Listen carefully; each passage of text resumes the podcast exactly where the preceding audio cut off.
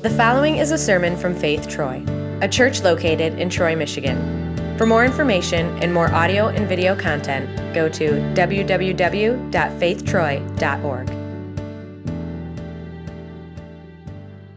I hope that uh, this is the fifth week, but out of the four weeks prior, and as this is the fifth, that as we go through the book of James, I hope that you have found this to be kind of a, a practical, hands on kind of experience, that um, you got some things out of it that you could actually do.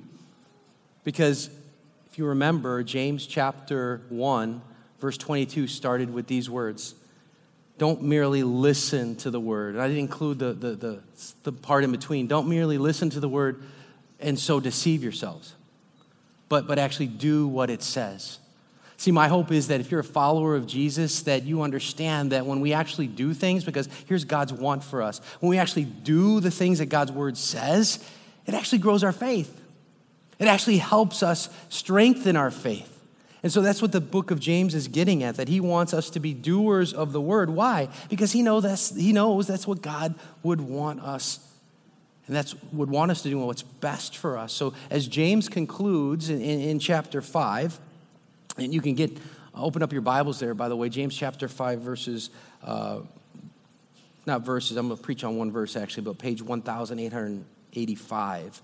Uh, as James concludes his letter, he really wants those Jewish Christians that are kind of scattered because of the persecution now. If you can imagine the Mediterranean Sea kind of looks like this, right? All, all the countries around it, he's writing this, this letter to, to them. And he's saying, you know what? I want you to build healthy habits. I want you to do these things that God's word says. Because when it happens that way, then actually God's kingdom actually grows. The, the, the, good news is actually spread. That people aren't just hearing, but they're actually seeing Christians do these things because it's what God would want. It's best for us. And so as you open up the Bible, I'm just going to kind of, I'll say it this way. Um, James, I don't think really knows how to conclude. I know us pastors sometimes we don't conclude. And then in closing, you know, I, I get that, but but his letter's kind of scattered in chapter five because he gives some. I'll just give you some highlights. Right, the very beginning, it's kind of all over the place. He's warning those that are rich, don't don't lay up treasures on earth, but you know instead store up treasures in heaven. And then he encourages patience while we undergo suffering because we are waiting for Jesus who can return at any time. Kind of good for us to understand that, though, right? Jesus can come at any time. You know, it'd be awesome that he comes right now. I mean, I'm ready. It would be great. I know some people, though, then we think about, oh, but he can come at any time. And are we ready for that? Then he instructs people. These are the do things. You know, I want you to, to pray, and I want you to praise when you're in trouble. Call the elders of the church, call the pastors when you're sick. And then verse 16 really is the kind of nugget that I want to focus on today, okay? It's just one verse. Verse 16. Therefore, confess your sins to each other and pray for each other so that you may be healed. I want us to understand a little bit about that word in that verse called confess and talk about confession and how God really wants us to do it because it's best for us. And then when I mention that topic of confession, we might have certain images that come to mind. We might not have a very positive uh, idea about that. Why? Well, let's just be honest right up front, okay? Can we? We don't like to fess up. We don't. We don't want to say, yep, it was me that stole something, that spoke badly about someone, that, that uh, did whatever. You, you fill in the blank because it puts a pit in our stomach, doesn't it? When we get caught actually doing something, we naturally want to say no, we want to deny, we want to run, we want to hide, we want to cover it up. That's our first reaction. I mean, we want to say that we go crazy uh, you know, at sporting events more than I do in worship. You know, that's a little bit right. Hits close to home. You know, the hallelujah. You know, why can't I be raising my hands like this and get excited like I go crazy for, you know, what my favorite sport is? Yeah, so why can't I do that? Well, that's just me, okay? So I get it. But we have all kinds of things that we feel badly about and we just want to run from. You know, we come on a Sunday morning, we just like, I'm going to put on my happy church face, you know, and I'm going to hide all my imperfections and our, in my sin. I mean, that's, that's what we do. But in the book of James, verse 16, he's saying that God doesn't want us to do that with our sin. He doesn't. He, he also speaks to other writers of the Bible that talk about confess, confession. Those of you that come out of a, a different Christian background, you might think of this uh, when, when you hear about confession. You know what that is? It's a confessional booth. It's when you speak to a person kind of like in a small closet right, like room and a screen that's between of you, between the both of you. But in my day in the 70s, it was kind of, we had face to face confession. It was crazy. Having to divulge things that you feel uncomfortable talking about. At the same time, God's word said confession's really good for us. it brings healing and restoration. So, how do we do this? You know? Do we do it like that? How, we, how, is it, how is it done? If we think about confession, you know, we might think, if I confess to the one I sinned against, they're going to blow up and get mad at me. Yeah, probably. That might happen. Or you might think, you know, if I say something to someone, they might go gossip and tell others. Let's face it, that happens. But at the same time, God's word is saying, confess your sins to one another, pray for each other so that you may be healed. That's what James is telling us. And so when I think of confession, I kind of think of this movie that I watched just recently for the second time. It's called In the Heart of the Sea. Anybody watch that movie, In the Heart of the Sea 1? In the Heart of the Sea, not many of you. Oh, that's good. And then you get to see parts of the clips of this movie that I'm going to share with you. But one of its themes is actually centered around confession.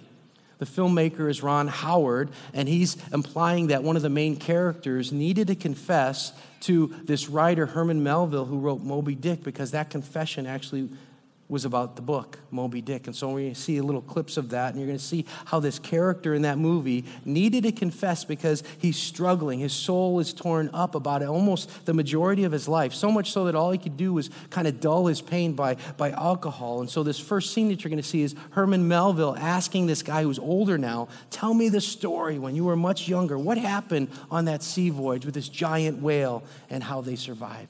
I believe it would do you good to talk? No. Does that hit home for any of you? We don't like to confess.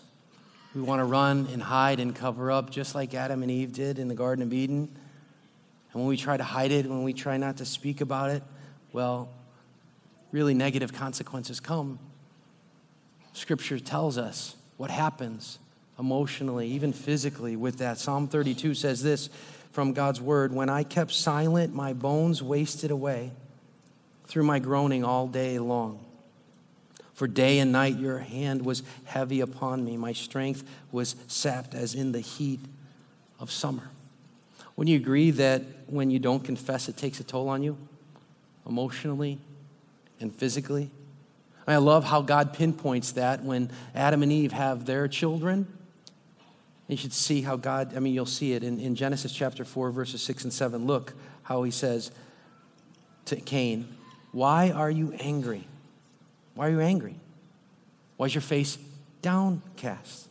If you do what is right, will you not be accepted? But if you do not do what is right, sin is crouching at your door and it desires to have you. That's really not what it, that's what not admitting to God and to other people does to a person. The sin, the guilt, the shame, it's all bottled up. The stress is all bottled up. You see it happening to that character in that movie. Maybe you've witnessed it to someone close to you in your life. Maybe it was even yourself.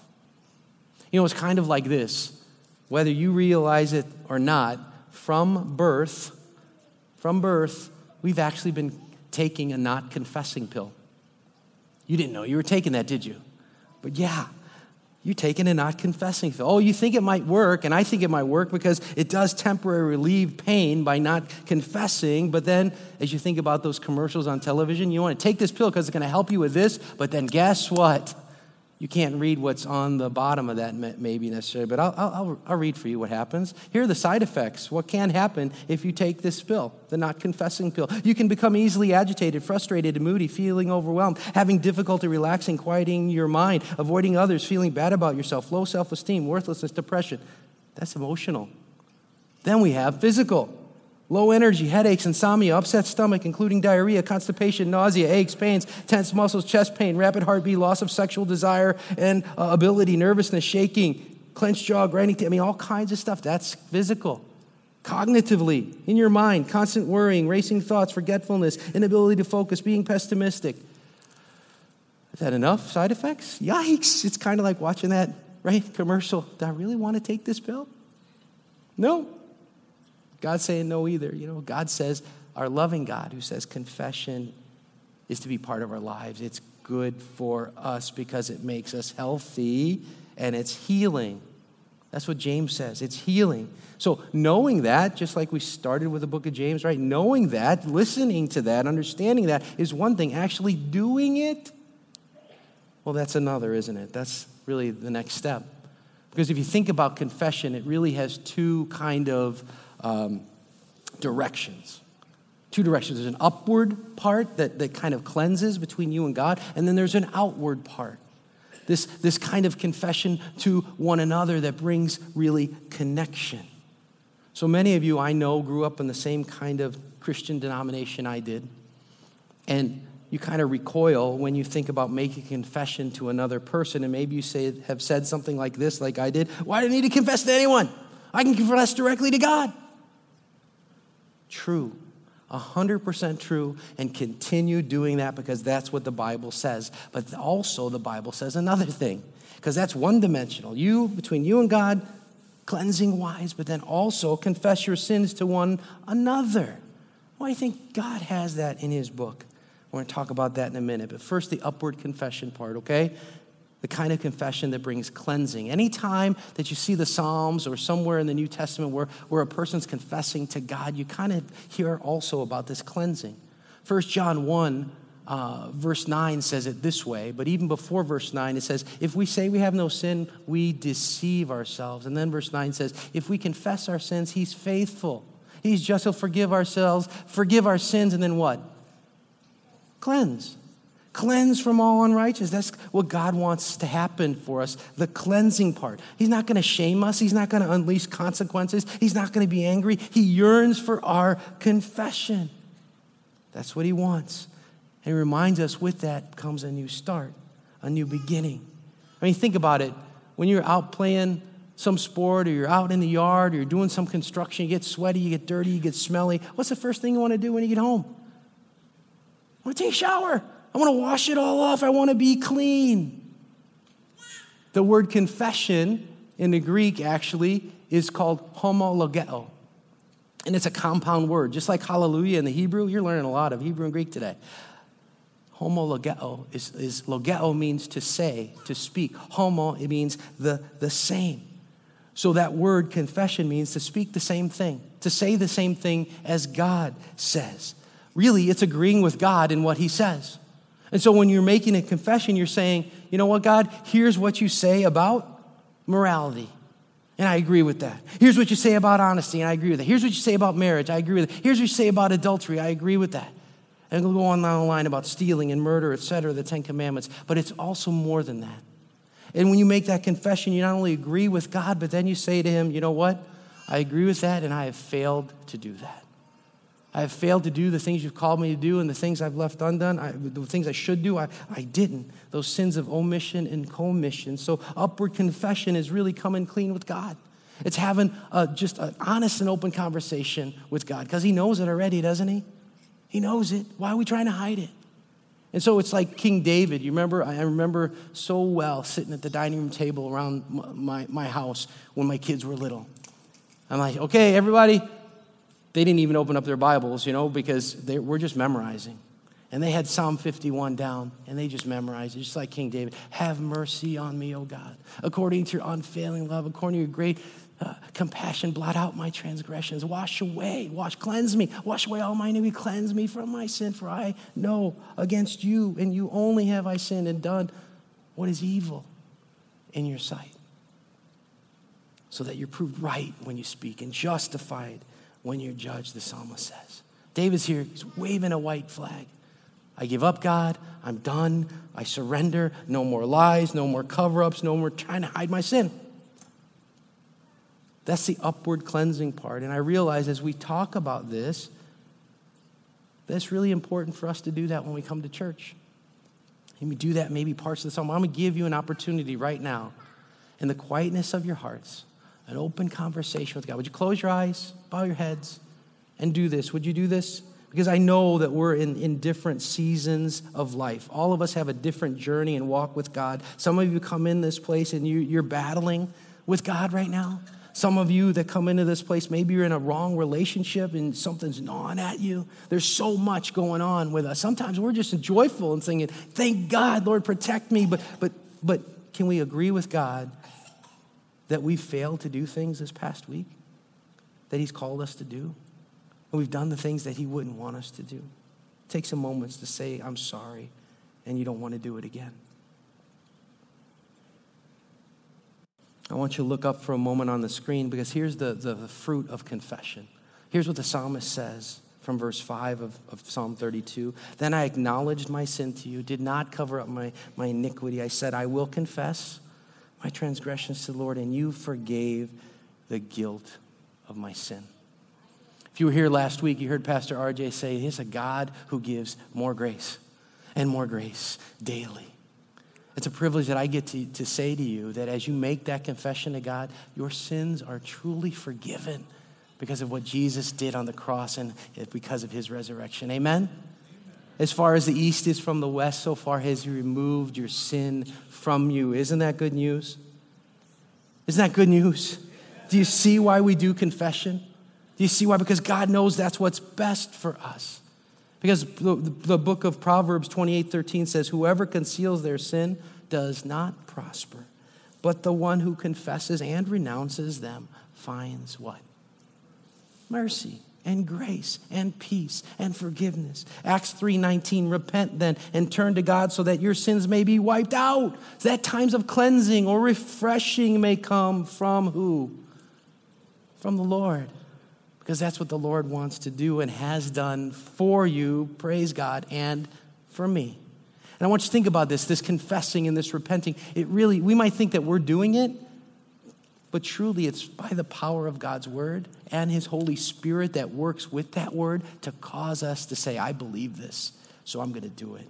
I'm going to confess it and I'm going to receive in faith what you give to me, God. Thank you. Thank you for sending your son to die for all my sins, to live a perfect life. Thank you for rising from the dead so I know I have eternity where I can sing all kinds of hallelujahs. James 5:16 though says this, therefore confess your sins so that you may be healed. That confessing part, that actually means healing, uh, restoring, cleansing. That's the upward part, but then he also says confess your sins to one another.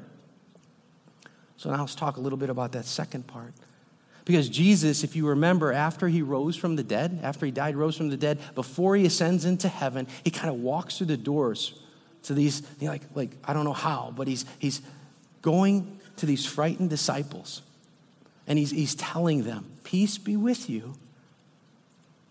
And then he says these words from John chapter 20, verse 21 and 22. If you forgive anyone's his sins, they are forgiven. If you do not forgive them, they are not forgiven. Whoa. He gives every Christian an authority and a job to do. So, what he didn't say, but what's implied in this verse is that if we're called to forgive sins, well, what do we got to do first? What do we got to do first? We got to hear them. We actually got to confess, right? We got to confess and hear that sin in order for it to be forgiven. I mean, it, it, when that happens, when we do that to one to another, it really connects us. It binds us together. When we confess, as we did in church, it really, in essence, what we're doing together when that happens, it's saying this I'm no better than you. The sin that entangles me might be different, but you also have sin. We're, we're, we're not better than each other. We're all like, we need a Savior. Who can say that? I, I need Jesus. Want to say that? I need Jesus. So we're going to go back to this scene from this movie where you see the author, Herman Melville, asking this character to get the real story from him. He's going to first have to actually share a little bit about his life before he can hear a confession from the guy. I love the, the line in that about the devil. You know, how he loves unspoken secrets. That's what the devil wants from us not to confess, not to share. And you see this author, Herman Melville, kind of saying to this guy, you know what? We're all the same. I'm not any better than you are. We all got to take ownership, don't we, of what we've done and what we've left undone. If you're not a Christian here today, you're not, you wouldn't say that you follow Jesus. I just want to tell you this. I'm speaking on behalf of all Christians, right? We are not perfect people. Did you hear that? Would you agree?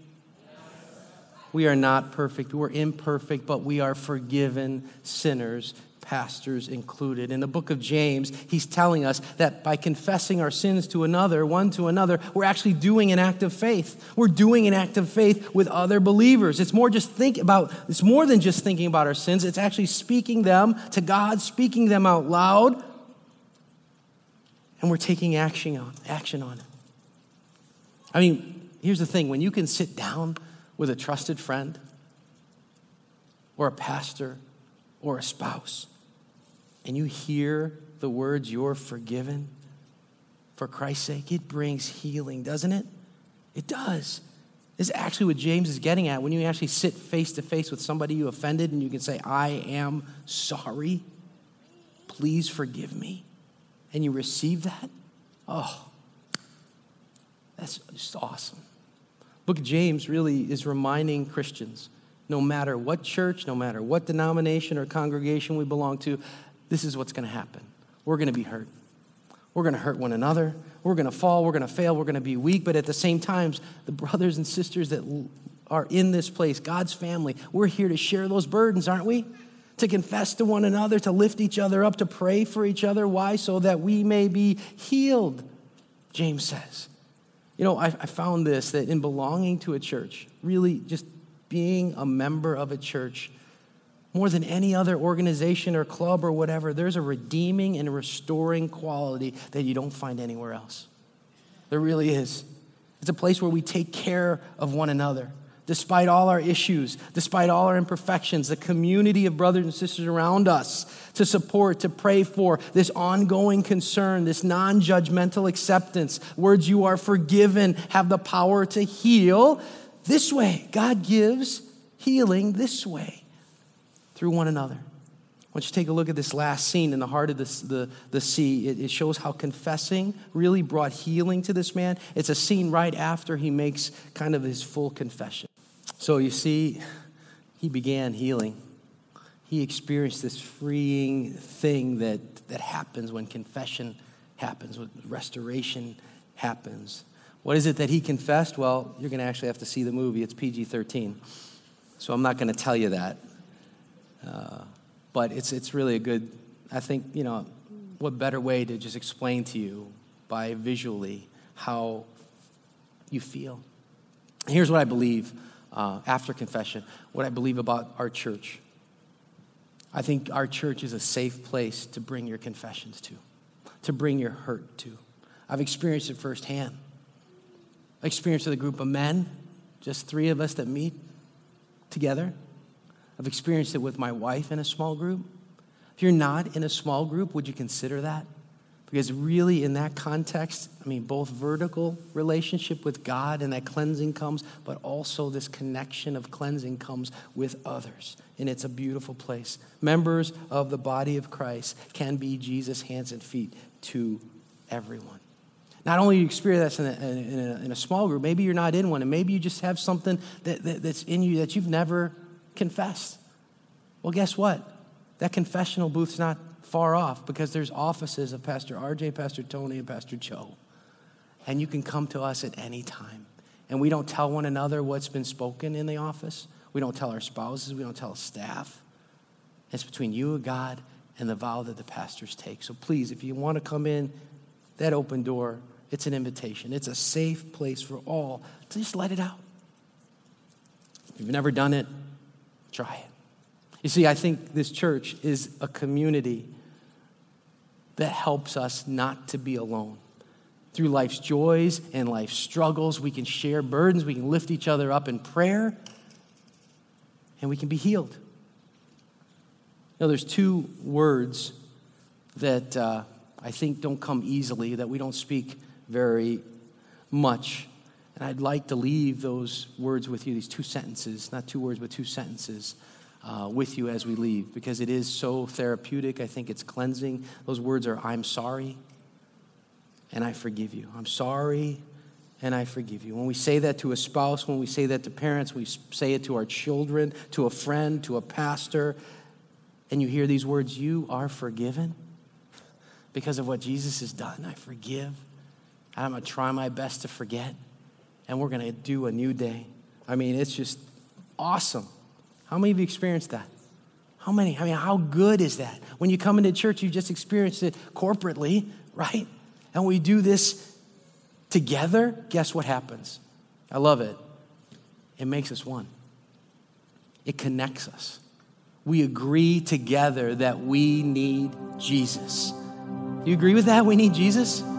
I mean, confessing, confessing our sins upward cleanses, outward connects. It brings healing. So thanks be to Jesus, who's the reason, who's the reason that God offers us forgiveness and healing when we make that confession. Can we use this song? Stand up. Use this song as we leave this place.